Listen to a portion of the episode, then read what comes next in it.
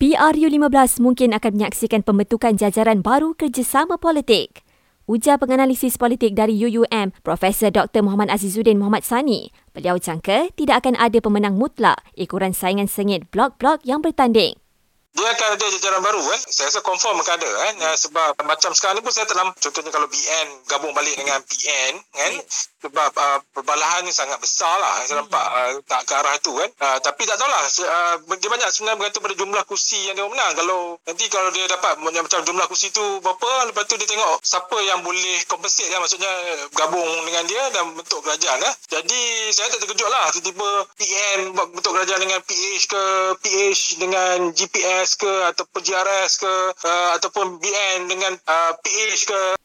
PRU terakhir yang menyaksikan Malaysia mempunyai kerajaan kuat dengan majoriti 2 per 3 kerusi parlimen adalah pada PRU 11 pada 2004.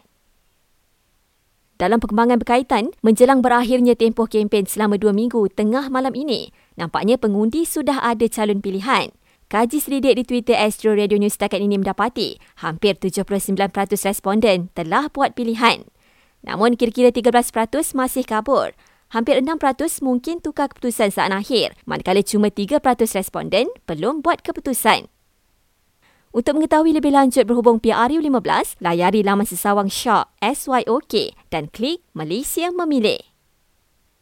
Jumlah mangsa banjir di 8 negeri kini cecah 4,000 orang, Selangor paling tinggi iaitu lebih 1,200 mangsa. Di Kelantan, kira-kira seribu penduduk berlindung di PPS.